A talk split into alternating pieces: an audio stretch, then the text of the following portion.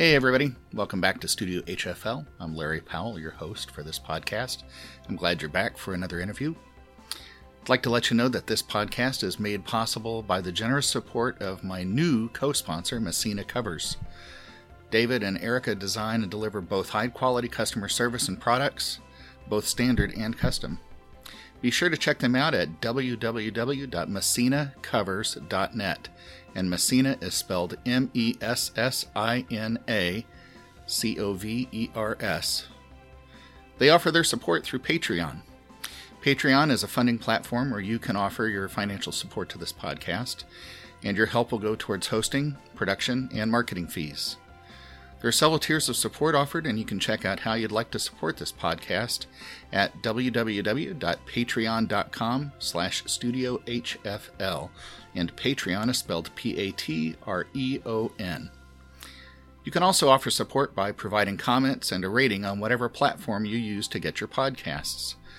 If you'd like to receive news regarding interviews, new guests, access to Studio HFL merchandise, Please subscribe to the newsletter by going to www.powellmusic.net and click on the subscribe to newsletter link. And of course, Powell Music, P O W E L L M U S I C dot net. And now, on with the interview. Official welcome. So, to all my thousands and thousands someday of, of listeners to Studio HFL, uh, I want to welcome Paul Mergen, tubist extraordinaire to the program. Paul, welcome. Thank you, Larry. Yeah, thank you. I, I really appreciate the opportunity to, to talk to you and, and your audience. Thanks. Appreciate it. Yeah. So here's my first question. What does HFL stand for in Studio HFL? Higher, faster, ladder. All right, good. Well, I, if you knew that ahead of time, uh, more points to you. That's great. Yeah, you so, have to remember, I'm uh, my brother. Uh, one of my brothers is a trumpet player, right? So yeah, yeah. so you know, it's a, it's an interesting connection. I was actually looking through the Marine Corps uh, webpage yesterday because Brian Sherlock, who is one of the assistant commanders, uh, was in my wedding. And oh, right, okay. uh, yeah. So I'm I'm looking through the the roster, and sure enough, there's your brother right there. How cool! Yeah, yeah. He's been in um, I think it's been about 21 years, and he's mm-hmm. set to retire this summer uh, wow. to take over as trumpet professor at uh, Cincinnati Conservatory of Music uh, this this coming fall. So no kidding, he got yeah. that gig. That's yeah. fantastic.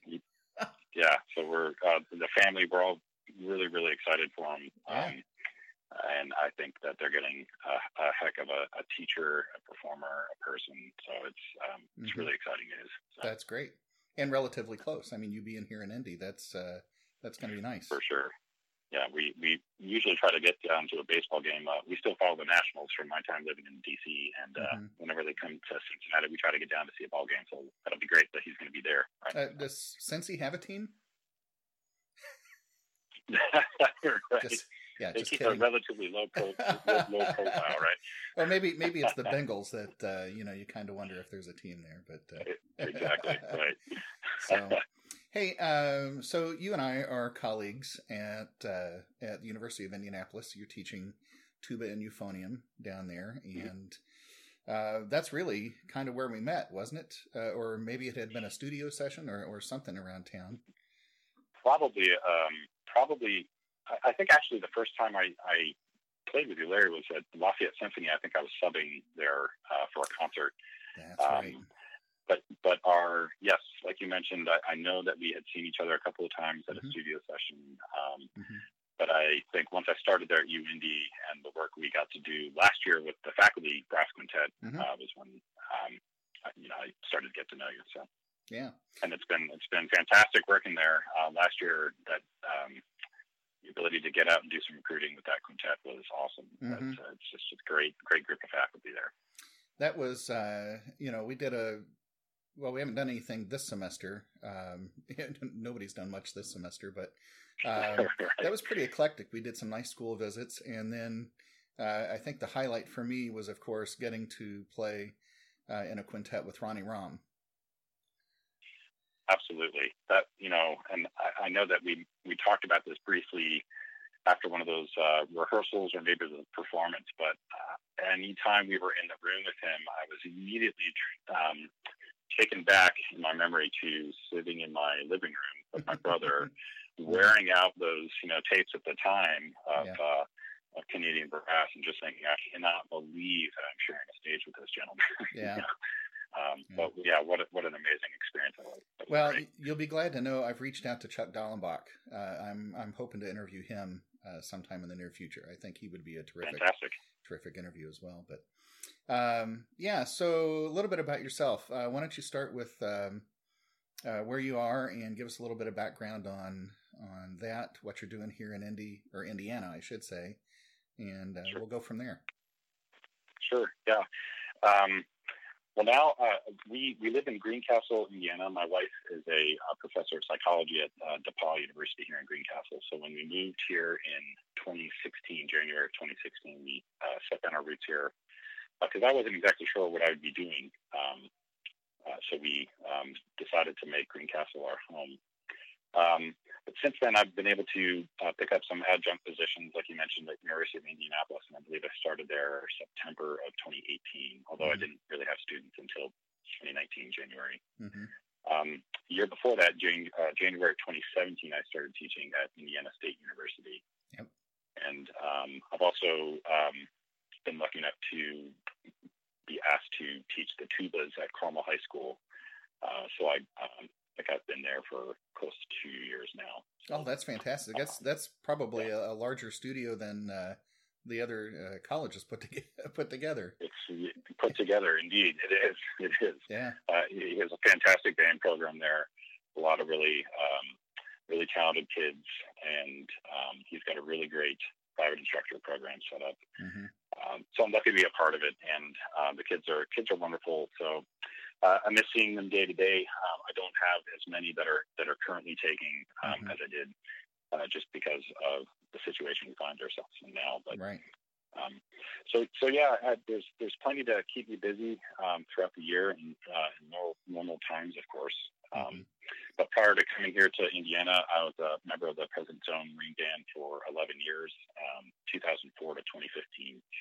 So um, we left there December of 2015 to, to move out here, mm-hmm. so, which was uh, a difficult decision to make. My wife and I were, um, she was up for tenure here at DePauw, and I had just sort of crossed the 10 year mark uh, mm-hmm. in the mm-hmm. band, and we were sort of at a crossroads. What do we do? Do we set up shop in DC or do we right. move to Indiana?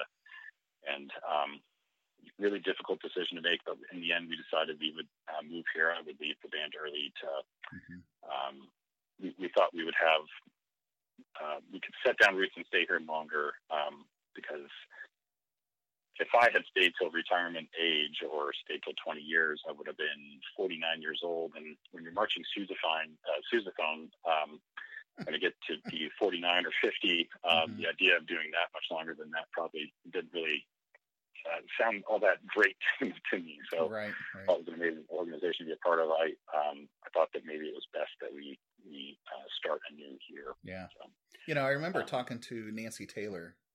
Uh, of course, she had been in, in the Marine Band and uh, talking about the damage done to uh, people's knees Uh, and feet, you know, joints uh, over the years.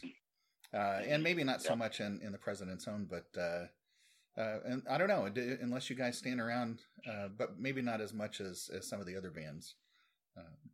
I, I would say it's it's a fair amount. It's actually it's it's it's a pretty significant part of the job. It's it's important that you're able to be in good shape because um, the position of attention is a, is a position you stand in a lot when you're when you're in those bands.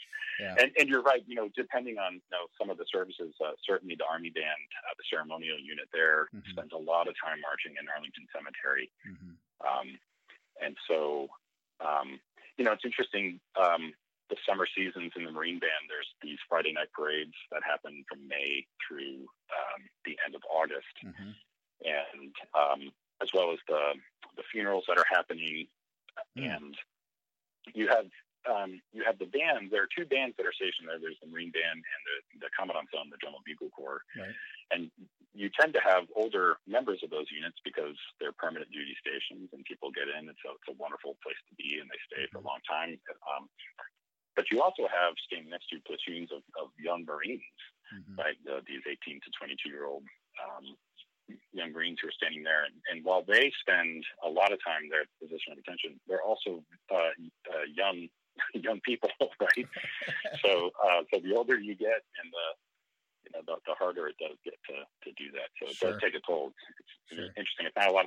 Not something that a lot of people think about. You know, having to mm-hmm. consider mm-hmm. when they think mm-hmm. about a professional performing job. So let me ask you about how you got into the band. What were the what was the audition process like for you? Sure. Um, well, I'll tell you, it took me three tries. I took the audition three times um, and got closer closer every time. But um, run very much like a um, a symphony orchestra audition would be. Um, some of the differences would be uh, for the Marine Band. Uh, you get there in the morning and you sign in, and whatever position you sign in is the order you're going to play in. Mm-hmm. So if I was the first person to sign up, I'd be, you know, playing 1st mm-hmm. um, whereas you know typically you're going to be assigned an hour slot, you know, somewhere else. But mm-hmm. um, so it can tend to be a long day um, those those first uh, days.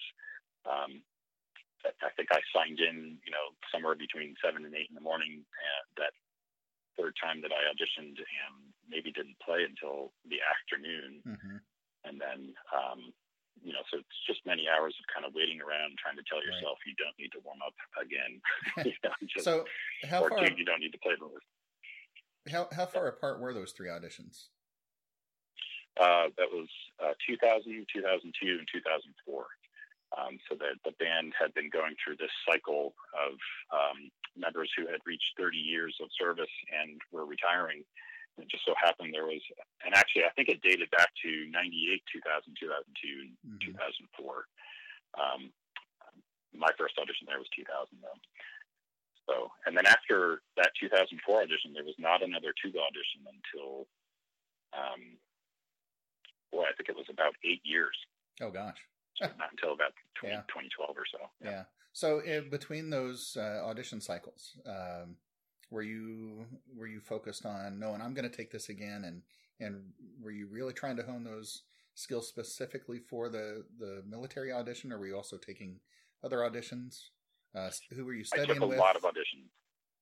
Sure. Yeah, I uh, I took a lot of auditions. That, so that was the time I was uh, I was getting master's degree at Rutgers University with Scott Mendoker, mm-hmm. and um, I I spent um, I spent a lot of time in those practice rooms uh, going over various lists of, of different orchestras. Mm-hmm. Um, you know, Colorado Symphony, um, New York Philharmonic, mm-hmm. Um, a couple of other service bands, the Navy, the Air Force, uh, Coast Guard. Mm-hmm. Um, the band of the Golden West um, Air Force. Um, and I'm trying to think of some of the other ones. It just seemed like every every year, certainly there was an audition to take, or or you know, even within the half a year, there was there was something to yeah. do. So, were you um, advancing at any of those? Um, I, I had most of the luck in some of the in the military bands. I was part of the finals uh, for the Coast Guard band. Mm-hmm. Um, actually, I advanced in the New York Phil audition um, and the the Marine Band. Um, um, let's see, the the second and third time, mm-hmm. uh, second time I made runner up, and then third time I won. Um, and the let's see, um, I don't think any of the other ones I was able to to do much advancing in. So. so. you know, I'm thinking tuba audition. Is is it really more than just one five one five one five one? I mean, You'd be surprised for sure. Yeah. I, you know, it's funny um, when you are preparing for these things. You know, I think a lot of us are used to putting uh, together panels of friends, mm-hmm. right? And um, I, I, remember playing for the Marine Band audition. There was another um, two of us in the studio who um, who were also auditioning, and we we played this list for um, one of the bands. I think it was a, a, band that also had some campus members um, part of it um, mm-hmm. at Rutgers. And you, and I know that there were people there in the rehearsal who were listening to this who were sort of struck by, wow, I didn't realize there was so much activity going on in some of these parts. Right. You know, and you think about some of the band parts or some of the um, some of the orchestra excerpts, or um, there's always a solo round or a solo that you have to prepare. Um, so it's yes, it, there's just there's so many different um, styles that you have to be prepared for, mm-hmm. and um, yeah, yeah, definitely abilities here. You have to you have to sort of really break that mold, right, of the uh, mm-hmm. yeah, well, and you know, you know, I was kidding. I, I realize these for auditions. Sure, for sure. Uh, yeah. You know, when you're you're pl- probably playing Hindemith and Wagner and all the all the typical uh, orchestral excerpts, you know, transcriptions and that sort of thing. But uh, um, yeah. well, that's terrific. You know, it's that was quite a journey. And uh, what year did you say you got out? Uh, 2015. 2015. And uh, okay, and I'm just curious, what rank did you make? Uh, I made it to gunnery sergeant. Oh, okay. So uh, you enter as a staff sergeant or an E6. Mm-hmm. Um, so I enjoyed. I was able to enjoy one promotion, uh, mm-hmm. which was really great, fantastic, mm-hmm. and then uh, left there. Yeah. So, um, White House uh, performances, I would imagine, were were part of those duties. For sure, yeah. It's a it's a really interesting job because you do so many different kinds of things, and so, um, but the main um, the main emphasis of the job, you know, the the, the nickname of the band or or part of the name of the band, the President's Own, mm-hmm. is because of the close relationship the band shares with the White House. Mm-hmm. And so uh, Thomas Jefferson is uh, the one who gave the band the name, the President's Own. Mm-hmm. So it just gives you an idea of how long this association um, has been in place. So the Marine Band provides all the music uh, for the President of the United States as well as the Commandant of the Marine Corps. Mm-hmm. So you'll find the band there in, in many different capacities, whether it be a solo piano uh, supporting reception, uh, chamber orchestra, because there is um, a, an orchestra element of a Marine band, mm-hmm.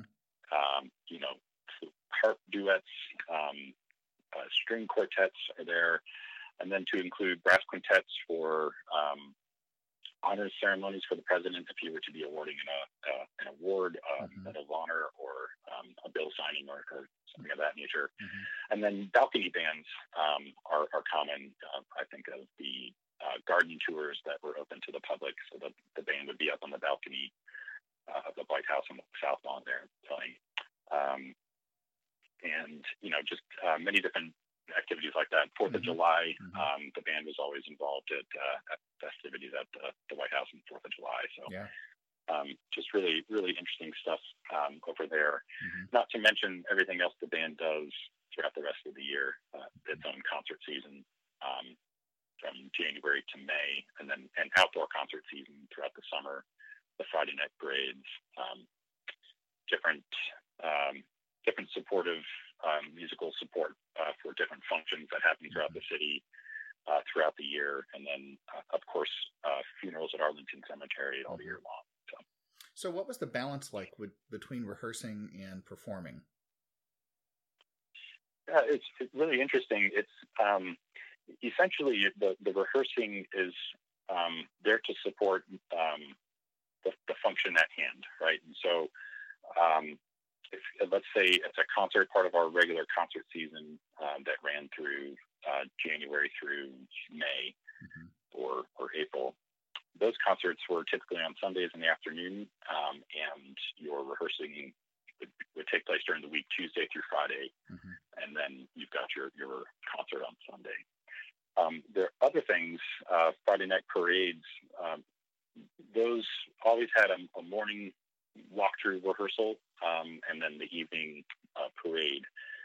Uh, things such as you know funerals, the band just goes out and they do them. So I remember the first funeral I was on, I put my sousaphone together and my section leader said, uh, "All right, so you know what's going on?" And I kind of looked at him like, uh, "Not really, but you know, uh, I know how to follow, right?" So mm-hmm. you just kind of there's a lot of sort of situational awareness, and um, I mean right. you're you're taken through a lot of different scenarios and you're taught the marching and the customs and courtesies by the assistant drum major. Yeah.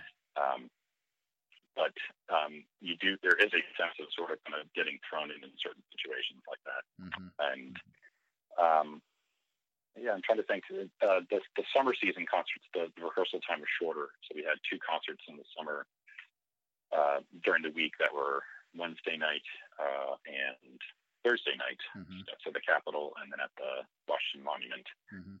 And those rehearsals were Tuesday and Wednesday mornings. You had two rehearsals and then two concerts for those. So it really um, the rehearsing was sort of up and down, and, and, it all depended on what it is you were you were going to be doing. Right. So as a result of that, it puts a lot of of, of pressure on you to always be ready, right? And so you know you kind of have a sense of what your schedule is uh, two weeks out, mm-hmm. and so um, you know that if you're on a week that has that's not concert related, but you're more ceremonial related, you mm-hmm. also may be asked to do something that comes up really quickly. In mm-hmm. that event, you have to be ready and in you know in shape and, and always working on you know memorization if it was something that required memorizing. Oh right, or, right. You know, or just you know being being ready to play. So. Mm-hmm. mm-hmm. Um, so it was kind of kind of interesting in that respect.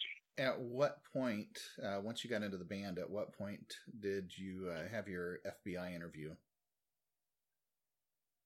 When I got in the band, yeah, um, I you don't take an official FBI interview. You fill out. Um, I don't remember what the number of the form is, but you you fill out. Uh, it's like a packet, an information packet. Mm-hmm. Um, you, you know, going.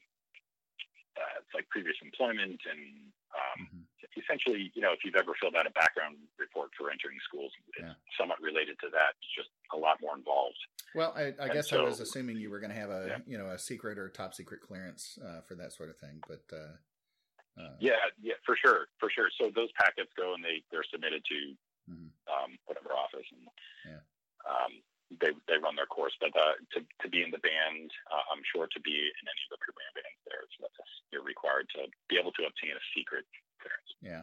So um, I was stationed at the Pentagon when I was in the Air Force, mm-hmm. and mm-hmm. um, uh, had a secret clearance going in, but then I had to get my top secret clearance, and FBI came in and um, introduced himself, showed me his identification, and we sat down and it took uh, five hours the first day. And and well, so yeah, this is the thing. You know, we finish, and I come out of the room, and my sergeant, he's like, "Airman, what on the world, what on earth have you done in your life?" He goes, "All of our interviews were done in one to two hours." He said, and I said, "Well, here's the thing. He's coming back tomorrow. We're supposed to get together again in the morning and wrap up." you know, so I spent like a total of eight hours, and you know, I got my I got my clearance uh, without any problem, sure. but man, they uh, my sergeant rode me hard for, that. You know, what in the world? right. You know, and and I tell you that they are thorough. Uh, they are certainly thorough. Uh, thorough organization when they do that. But uh, you know, uh, and, and, it's it, it's okay to tell this now. You know, I mean, I don't have a clearance. You know, none of us have a clearance at this point anymore. But uh, I still say to people, you know, I could tell you, but then I'd have to kill you. That's always sure. That's always fun to say. Well, and actually, I know that I uh, I was able to maintain mine because I, am a member of the the Army, the 38th Infantry Division, oh. uh, Army National Guard here in Indiana.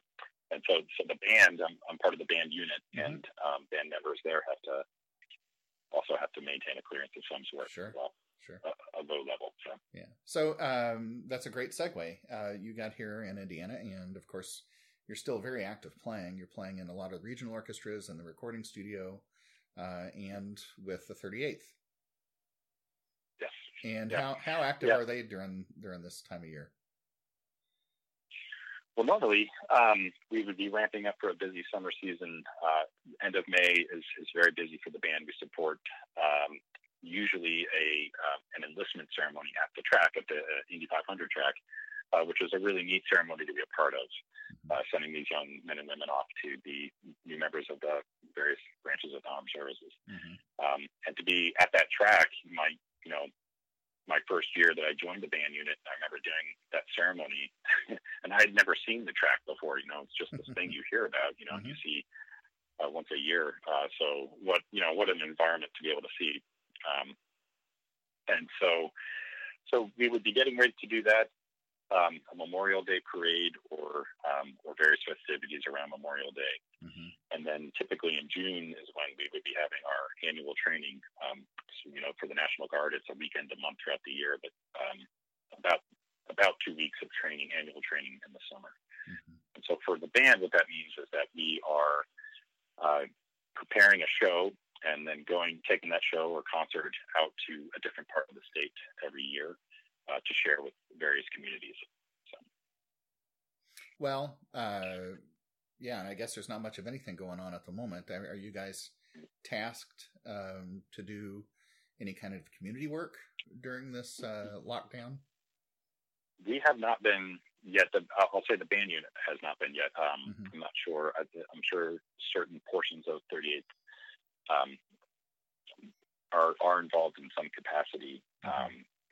So uh, really interesting. You know, last month we had um, we had sort of a virtual drill. Um, you know, to follow the governor's guidance, uh, we were not able to assemble to have our drill, so we had to. Everybody had tasks they had to do throughout the throughout the weekend, mm-hmm. uh, administrative tasks, uh, playing assignments that you're you're making sure you're keeping up on those. Sure. So have yet to see what this month's drill is going to look like. Um, I know the May activities have been canceled, mm-hmm. and um, you know we'll see going forward what the summer um, right. uh, has for us. But yeah. um, it, it's certainly an interesting time right now. But in, in, general, it has been a really neat thing to be a part of. Mm-hmm. Um, I was happy to find it when I when I moved here. I wasn't, you know, I just thought I was sort of done with my military career. Um, and then a friend of mine mentioned that I should check out the National Guard. And sure enough, you know, there's a band right here in Indianapolis. So I called them up and said, "Hey, I just got out of the Marine Band, and um, I have 11, 11, years of service. Um, do you need a tuba player?" And so they they said to, to come on down and um, let's see if we can make this work. And so fortunately, I was able to join, and um, I can I can finish out my years of service this way. Um, so my time towards pension can mm-hmm. keep uh, ticking, um, which which is really great. And yeah, has afforded me the opportunity to transfer educational benefits um, to my girls, and you know, um, eventually add on our, our soon to be son uh, on there as well. So. Yeah, no, that's fantastic. You know, uh, my oldest son is uh, active National Guard right now, and right. uh, he's right. a, a, training sergeant. And um, you guys, you guys may uh, cross paths at some point, which I think would be would be fantastic. Uh, you'd really right. like him for sure. Um, but he is already thinking long term. You know, he wants to hit that twenty year mark. Um, mm-hmm and I, you know, more power to him. But he's he's also interested in switching to the Air Force. He wants to cross over and fly A-10s, which, oh, which. Uh, wow. uh, I'm I'm excited and scared to death at the same time. You know, I would imagine. Yeah, yeah, I would imagine. Yeah. yeah. So, well, let's let's back up a little bit. You mentioned Rutgers, and yes. um, that was a bachelor's or master's. What was what was that degree? that was a master's. So that uh, master's in tuba performance. Um, and before Rutgers, it's a little bit of an interesting path. I um, so my undergrad I got uh, from the University of Michigan. I studied with Fritz Kaenzig there, mm-hmm. and um, I could back up a little bit more. Coming out of high school, I, I was a little bit. Um, I you know I've been involved with music since fourth grade, um, and I actually started on the trumpet um, because that's I knew there was a reason did. I really liked you. I knew it. I knew it. exactly. I, I thought you would like that. Yeah. So I um, and then you know switched the tube at some point. I think it was about eighth grade, and um, but I was mostly mostly involved in sports uh, throughout high school, and and really enjoyed my music um, that I did. I was I sang a lot in the choirs. You know, loved playing in band. Um, but really my passion was was with the sports that I was doing. Uh, which were what? Until my senior, um, I was I ran track, I fenced, and I uh, played soccer. So uh, fencing is the one that usually gets people. It's not um, very common, but there in New Jersey, the, the sort of the East Mid Atlantic region, uh, it was very big, and, yeah. and, our high school had one of the largest uh, programs in the state, and um, just a really really interesting sport. It was a lot of fun. Yeah, I, I want to see you strike that fencing pose the next time uh, I see you. we'll, we'll, see. We'll see. Yeah. I don't know. This way, the, way I, the way I feel, I don't know if I'd be able to stand back up out of that. so, but so at any rate, the it wasn't until my senior year that I decided that um, that music I, is really what I wanted to do in in school going forward.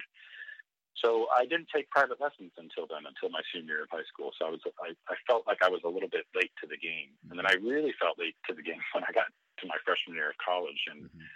you know, I um, my head was spinning with all the music theory, and um, you know, so I, I it took me it took me a while to sort of feel comfortable.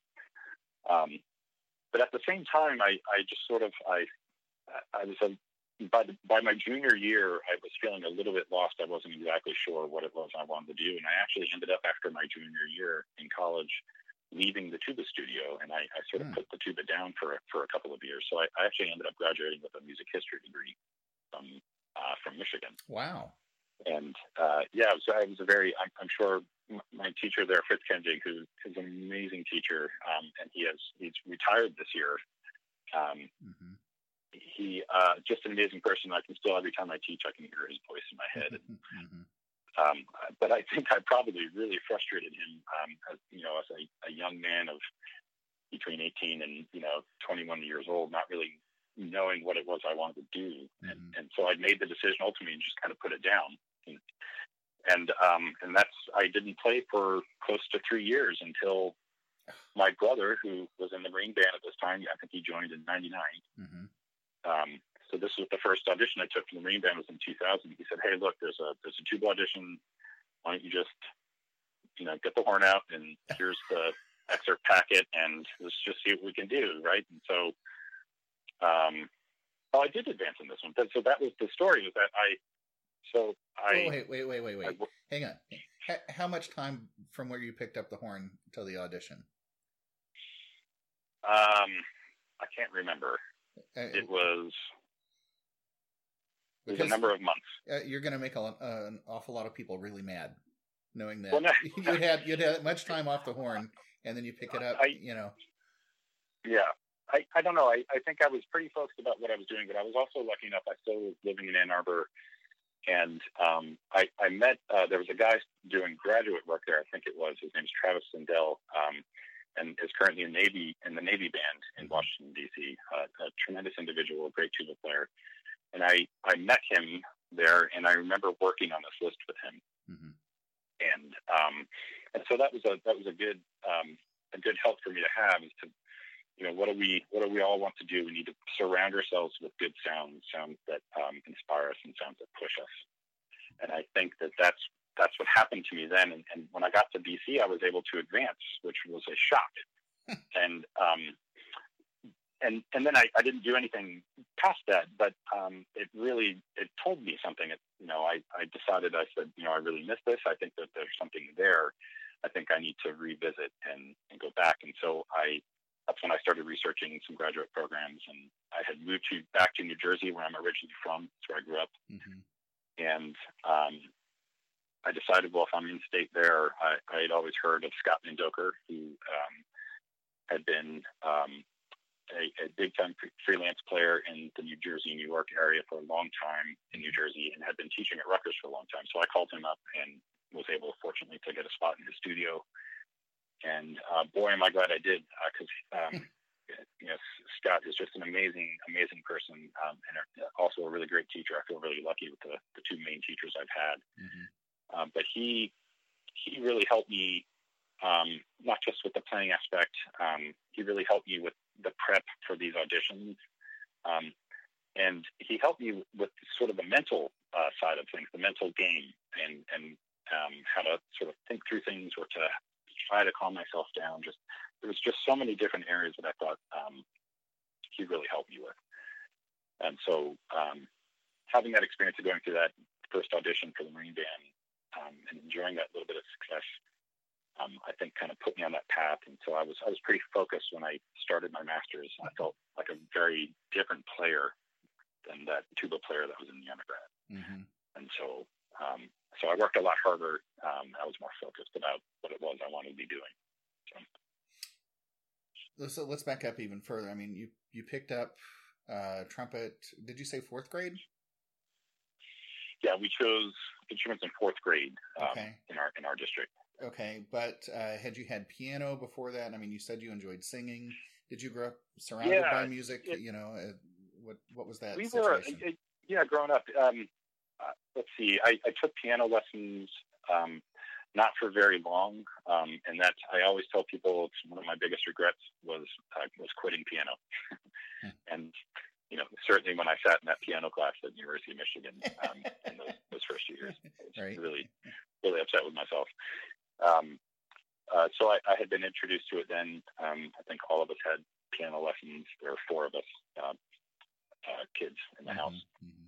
Um, my mom played piano, and um, she was a preschool teacher. She also played some auto harp, and so there was always some some sort of music happening. Uh, my dad's line is that he played the radio, uh, and that um, that's my that's my dad much. too. Yeah, is that right? Yeah, yeah. yeah. He well, he says he doesn't sing much because the nuns scared it out of him when he was a boy.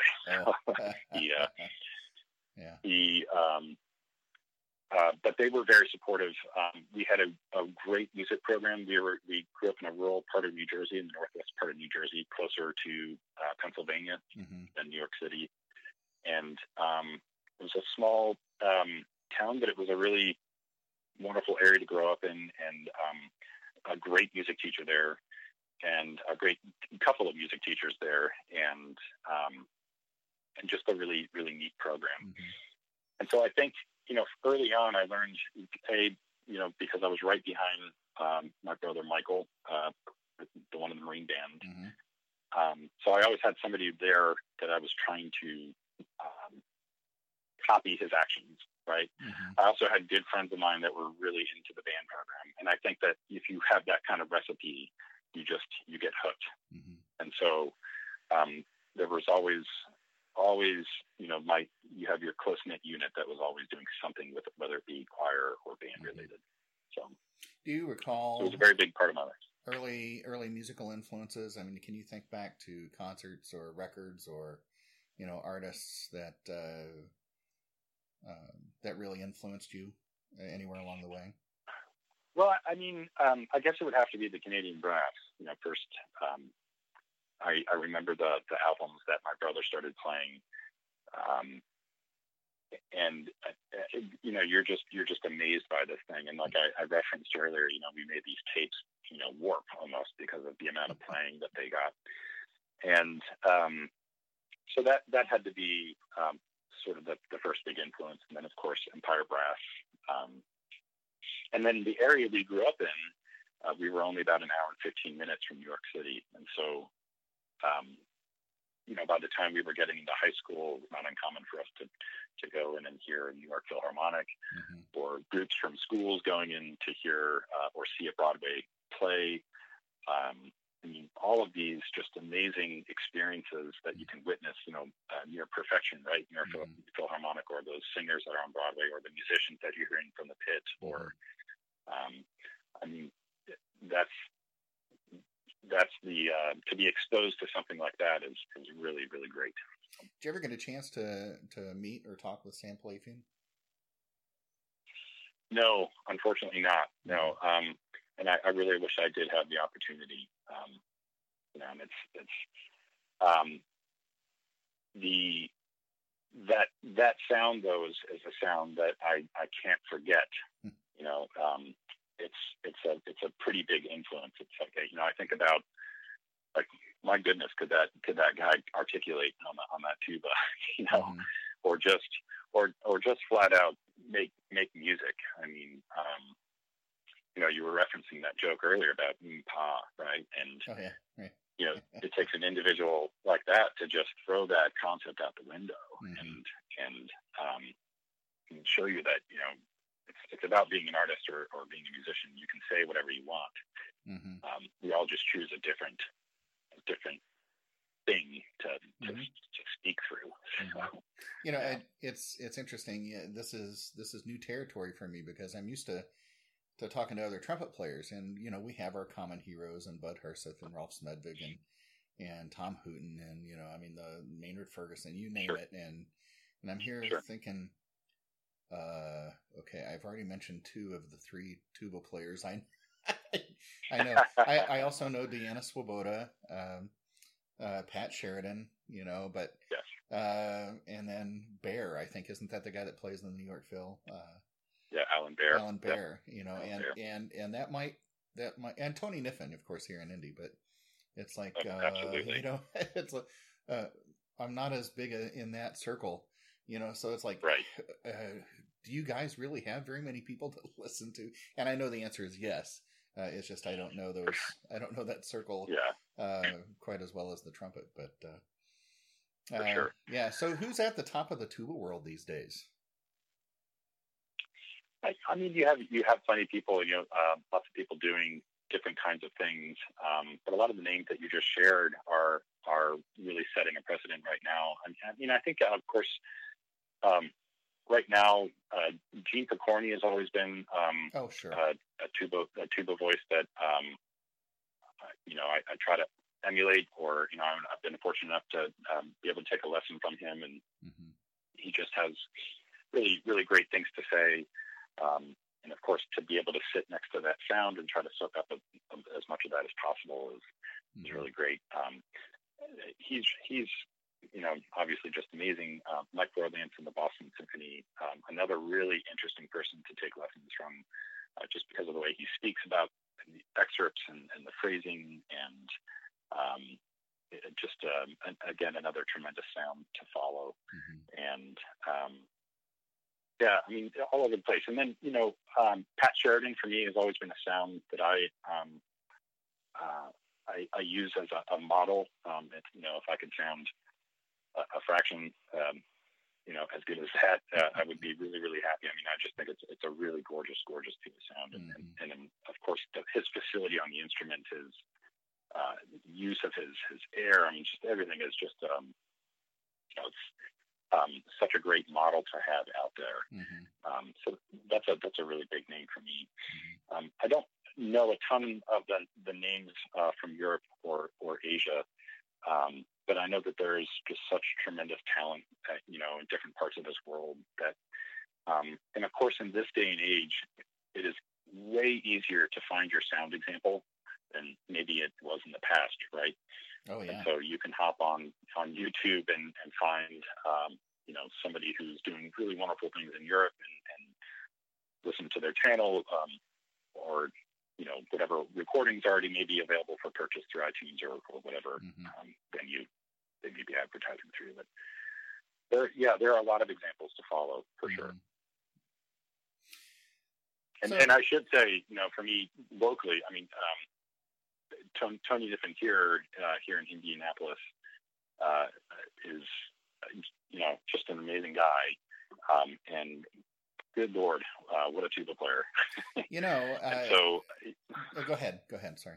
Uh, well, I was just going to say, I mean, I, I one of the best things I ever did was when I first moved here. I, I called him up and asked if I could play for him because I had noticed some some things that I had kind of slipped into my playing over previous, you know, 11 years that um, I just wanted I wanted somebody to kind of hear and help me help help me through. Mm-hmm. Um, and so I was really really happy to do that. He, he has tremendous ears and um, he had really um, he, he, really picks up on on a lot, and he immediately he picked up on what I was trying to mm-hmm. what I was hoping he would hear. Yeah.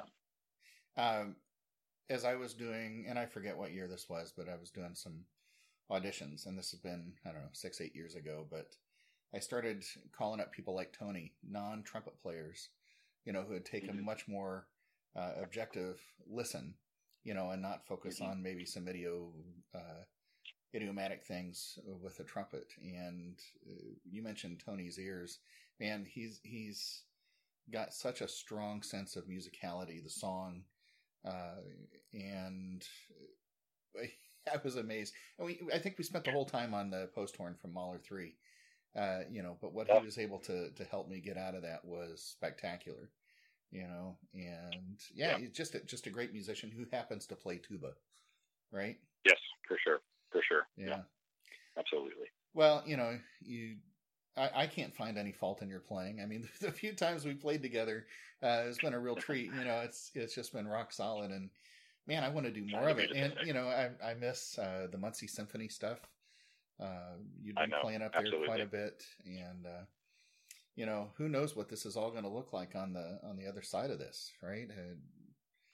Uh, I I know you know one of the more interesting things to come out of this is um, all of these these lessons, these Zoom lessons or FaceTime lessons that we've been having, you know, and be interesting to see when the fall comes around if if we're going to have to be doing either a hybrid of that in person mm-hmm. or or at, at a distance. It's it's been it's a really a challenge, and everybody has different um, sort of financial backgrounds, right, or um, or their own personal situations, and so somebody may have a setup where they're able to afford a microphone, right, mm-hmm. and that might make your online lesson a lot easier. Yep. Uh, but those who are not able to um, to afford such things, you know, it really makes some of that uh, difficult to to talk about certain things, right? So it's yeah, it's been it's been a really interesting process to try to navigate your way through. And you know, I'm, I'm sure you've been giving plenty of, of of these lessons. Man, and, and, you're right though. It's so frustrating. It's just uh, you you listen and you're like uh, either there's lag time or the the quality is so poor, not in the playing but in, in the audio. And somebody did tell me that uh, at another university, uh, their professor is having them record their lessons and then just upload and he listens to them later on and then they, they kind of talk about it. So at least the audio quality is uh, is good, right? So you just record it to your iPhone, yeah. and, and so I'm thinking, you know, that may be an option come the fall if we're still sure. doing online uh, teaching. Yeah. But do you find it harder to teach, harder to connect online? A little bit. I mean, you know, um, every situation is different. So there's either you know distractions on both ends, right? So I've got twins that are four, and at times are bursting through the door because um, there's like a you know a doll crisis that's happening with a you know clothes for the doll or something you know yeah or you know and so you know and i'm sure there's distractions that um, students on the other end um, have so it's it is it is difficult in that sense um, mm-hmm. It, it makes it um, i like playing a lot in lessons and i like the opportunity to do duets or to play along, you know, Rochuts and octaves or something like that. And I really miss that ability. I mean, that having that lag makes a lot of those sort of duet or playing along uh, makes makes it near impossible. At least yeah. I've not figured out a way, you know, to, yeah. to deal with that. So, so I really miss that um, that aspect of it. Um, and um, you know, that's probably been the most frustrating thing is to not have that sort of real um, tone presence. Mm-hmm. Um, well, there's certainly certainly no substitute for sitting next to your student or your teacher. I mean, that's sure. goes without saying. Which, but I sure. just I just Absolutely. said it. So, um, yeah. Well, um, let's see. You got any really funny stories you can tell, or or would they would they come and lock you up if you shared, you know, something?